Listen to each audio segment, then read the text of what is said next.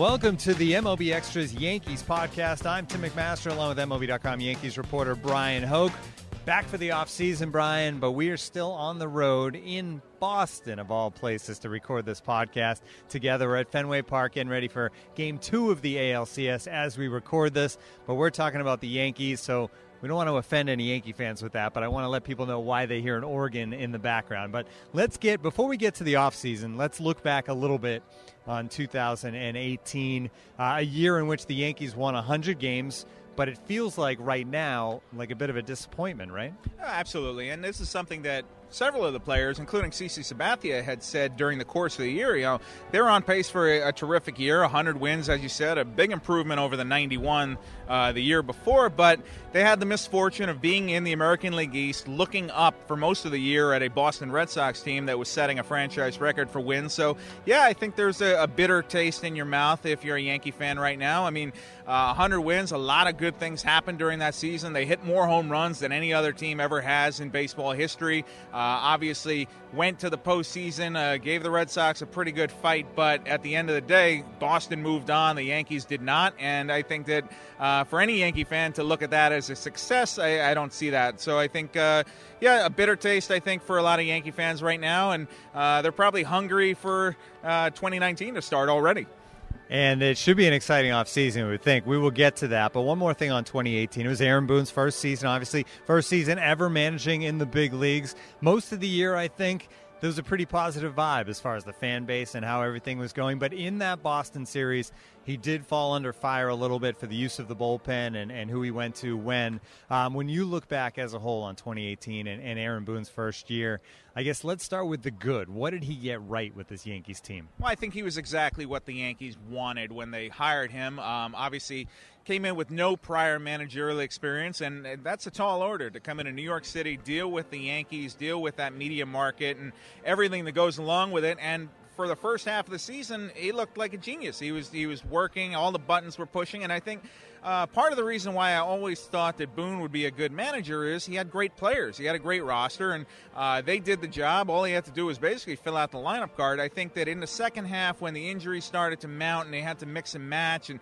they started to play generally five hundred ball, and Boston was pulling away, that's when I think you saw some of the strain there. I still think overall he did a pretty good job, but uh, in the postseason, I really felt he got exposed, especially in that division series. Um, just the, the bullpen moves, as you mentioned, did not work out. Some of them, he stayed with Severino, for example, for too long. Um, I, I think that as he goes into twenty nineteen, what you're going to see is uh, he'll start to kind of have a better feel for the game and, and stop managing so much just by a script. It almost felt like when you're watching him in those postseason games, some of those decisions had been made at four o'clock in the afternoon, and he was just sticking to them as nine and ten o'clock approached. And uh, you need to have a little more flexibility there. Uh, but you, you know, for a first year on the job, I think give Aaron Boone a B. Uh, he he did an above-average job. Look, one hundred wins, one hundred wins. Uh, but I think uh, obviously the Yankees are, will be looking for more in twenty nineteen. All right, let's look to twenty nineteen and the offseason that's coming up before that. Um, this was supposed to be the big free agent class. It, some of that luster has been lost for different reasons, but there's still two big-time guys out there, and Bryce Harper and Manny Machado.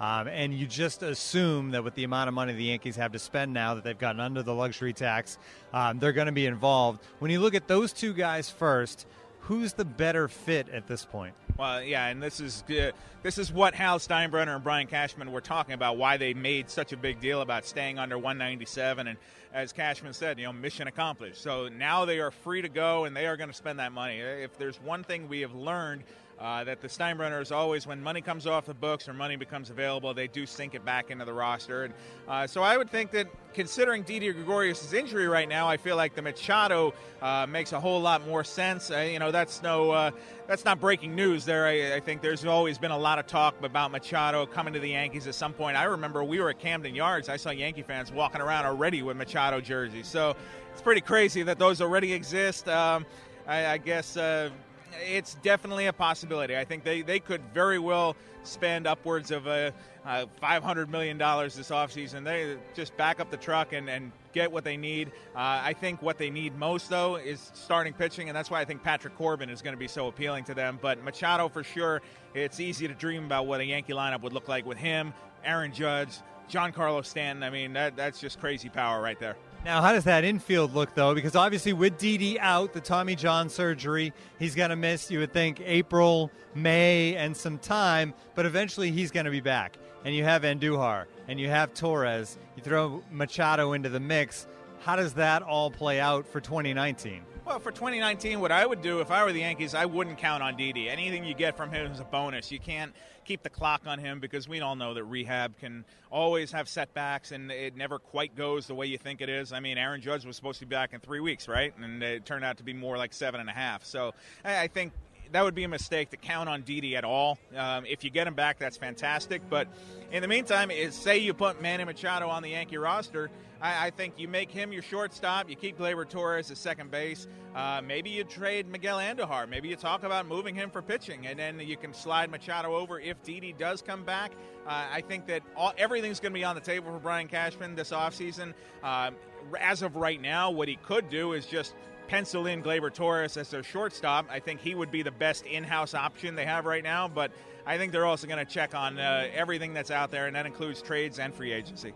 C C's a free agent. Happ's a free agent. Obviously, they brought home, him over at the trade deadline. It sounds like they'd love to move Sonny Gray if they can. So there's other openings in there. Patrick Corbin alone isn't the guy, but there are guys coming up too. So if you get Corbin, do you leave those other spaces for Justus Sheffield and, and the kids that are getting pretty close now? Yeah, I think uh, you definitely want to keep an opening there. And don't forget, they may get Jordan Montgomery back at some point from Tommy John surgery. Again, not a thing you can count on, but it's possible. So, uh, yeah, I think that there's uh, some exciting arms in that farm system they, they will be looking toward.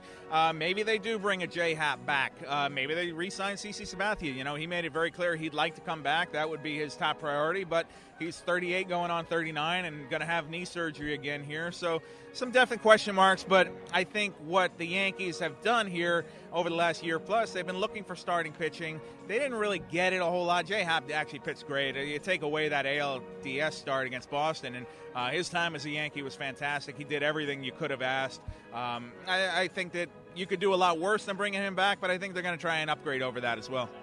Sheffield, you got a t- chance to see him in September. He came up. Um, do they still are they as high on him now as ever as a guy that can they can plug in? Yeah, I think so. I, I think that the stuff was raw, and you, you expect that when a guy comes and makes that jump to the big leagues. I think he's got to work on his command, and uh, those are just things that come with time. But I will tell you, the one thing about Sheffield is he's got this mature demeanor around him that almost makes it seem like he's been around longer than he has, and that's something that Aaron Judge had.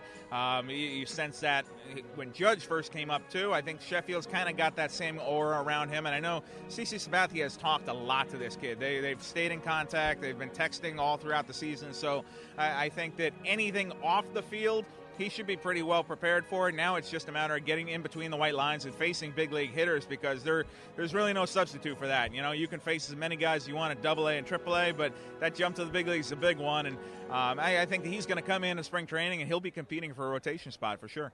If Corbin decides New York's not the place for him, what would plan B be as far as a, a front-line guy in that rotation? Is Andy Pettitte still available? I'm not sure. You know, you know, that's really the kind of thing the guy uh, they needed this year. Uh, you know what? I think that J. Happ, I think J. Happ would be a great fallback for them. Uh, maybe you don't go in making him your target one. And, I mean, Corbin's not really an ace. The people I've talked to have said he's more of a two or a three. Uh, if Corbin came to New York, I think you're still looking at Severino as your ace, maybe Tanaka's your two, and then Corbin fills in, and, and that's something the Yankees need. They obviously need uh, better starting pitching going into this year, uh, but I think uh, certainly J. Happ would be probably a fallback option that they could do. I think he enjoyed his time with the Yankees. He enjoyed the idea of, of pitching for something and, and being back in the postseason, and I think uh, New York seemed to agree with him for sure. Do you think as this offseason gets going and, and we get into November and then December, is this going to be a situation where the Yankees hit fast, take care of their business quickly, and go out and just say, these are the guys we want, bam, bam, bam, we're taking care of it? Well, you know, it takes two to tango there, and I think that uh, the Yankees will definitely be aggressive in the free agent market. I think they're going to be aggressive on the trade front, but, uh, you know, we've seen these off seasons be slow to develop, except for the top premier talent. A lot of those names have hung around on the board into January and February, so all right, we'll see what this year's uh, free agent market looks like. I know the winter meetings are in Vegas this year. I wouldn't expect anything to happen before then. That's in early December, so um, you know, there, there's always a possibility of a quick strike. They can go in and blow one of these guys away, but I think uh, it's going to take some time to develop. And I, I, I'll tell you what, I do not plan on sleeping much during that week in Vegas, and not because I'll be at the blackjack table, so I'll tell you that. You won't be allowed to. You can stay in your room, stay on the floor for sure. All right, this has been good. We're back at it. M L B dot com Extras Podcast will take you through the entire offseason. For Brian Hoch, I'm Tim McMaster. Thanks for tuning in.